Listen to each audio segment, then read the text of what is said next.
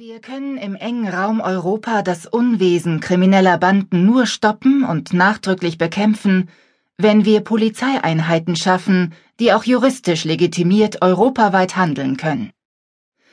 Dr. Helmut Kohl, April 1997 Bis heute haben die rund 140 Mitarbeiter der Europol keinerlei operativen Befugnisse.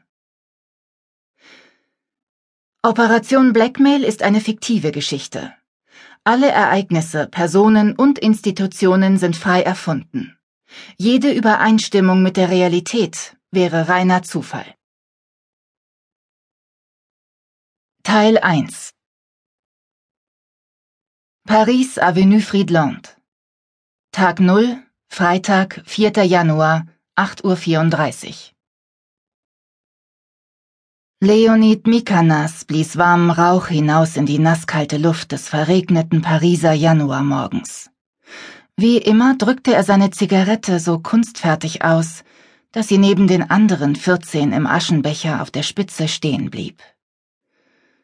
Um den beißenden Tabakgeschmack von seiner Zunge zu vertreiben, nahm er einen Schluck aus der mitgebrachten Wasserflasche und kontrollierte zum wiederholten Mal die Einstellung seines Zielfernrohrs. Dabei ließ er das renommierte Bankhaus auf der gegenüberliegenden Straßenseite nicht aus den Augen. Er beobachtete geduldig, wie sich die Angestellten durch die Drehtüren vor dem Regen in Sicherheit brachten. Einer nach dem anderen, wie die Glieder einer Kette. Mit einem Blick auf die kleine Stofffahne, die er an einer Straßenlaterne gegenüber angebracht hatte, analysierte er den Wind berechnete im Kopf zentimetergenau die Abweichung des Projektils. Obwohl es nicht notwendig war, sah er noch einmal kurz hinüber zum Foto seines Zielobjekts, das er mit einem Reißnagel am Fensterbrett fixiert hatte. Die Frau war hübsch. Auf dem Foto wirkte sie gelöst und lachte, war sich der heimlichen Aufnahme nicht bewusst. Während der letzten Woche hatte er sich ihr Gesicht anhand vieler ähnlicher Bilder genau eingeprägt. Seine Vorbereitungen waren abgeschlossen. Er atmete zunehmend flacher, bis kaum noch eine Bewegung seines Brustkorbs wahrzunehmen war, den Personaleingang der Bank im Visier. Da war sie. Sein Ziel. Ohne Zweifel. Sie machte einen gehetzten Eindruck, als sie sich in die kurze Schlange einreihte, die sich vor der Drehtür gebildet hatte. Ihm blieb nicht viel Zeit. Das Fadenkreuz seines Zielfernrohrs tanzte kaum merklich um das Zentrum ihres Hinterkopfs.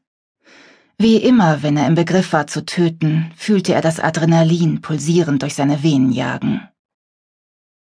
Für dich, Mischa, flüsterte er kaum hörbar. Der Profi in ihm zog ohne das geringste Zögern den Abzug durch. Durch die Optik beobachtete er, wie ihr Kopf von der Wucht der Kugel zur Seite geschleudert wurde, ihre Gesichtsmuskeln zuckten den erstaunten Tanz eines unerwarteten Todes.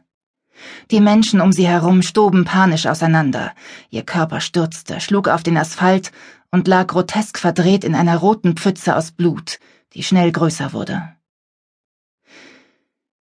Wie es ihm sein Ausbilder vor mehr als 30 Jahren beigebracht hatte, sammelte Leonid Mikanas seine Patronenhülse ein, zerlegte die Waffe und verstaute sie in einer unauffälligen schwarzen Nylontasche. Sein Blick fiel auf den Aschenbecher mit den 15 kerzengerade aufgestellten Zigarettenkippen. Ganz nach seiner Gewohnheit schnippte er mit dem rechten Zeigefinger die erste an, woraufhin alle anderen der Reihe nach umfielen wie Dominosteine. Er hatte seinen Auftrag erfüllt.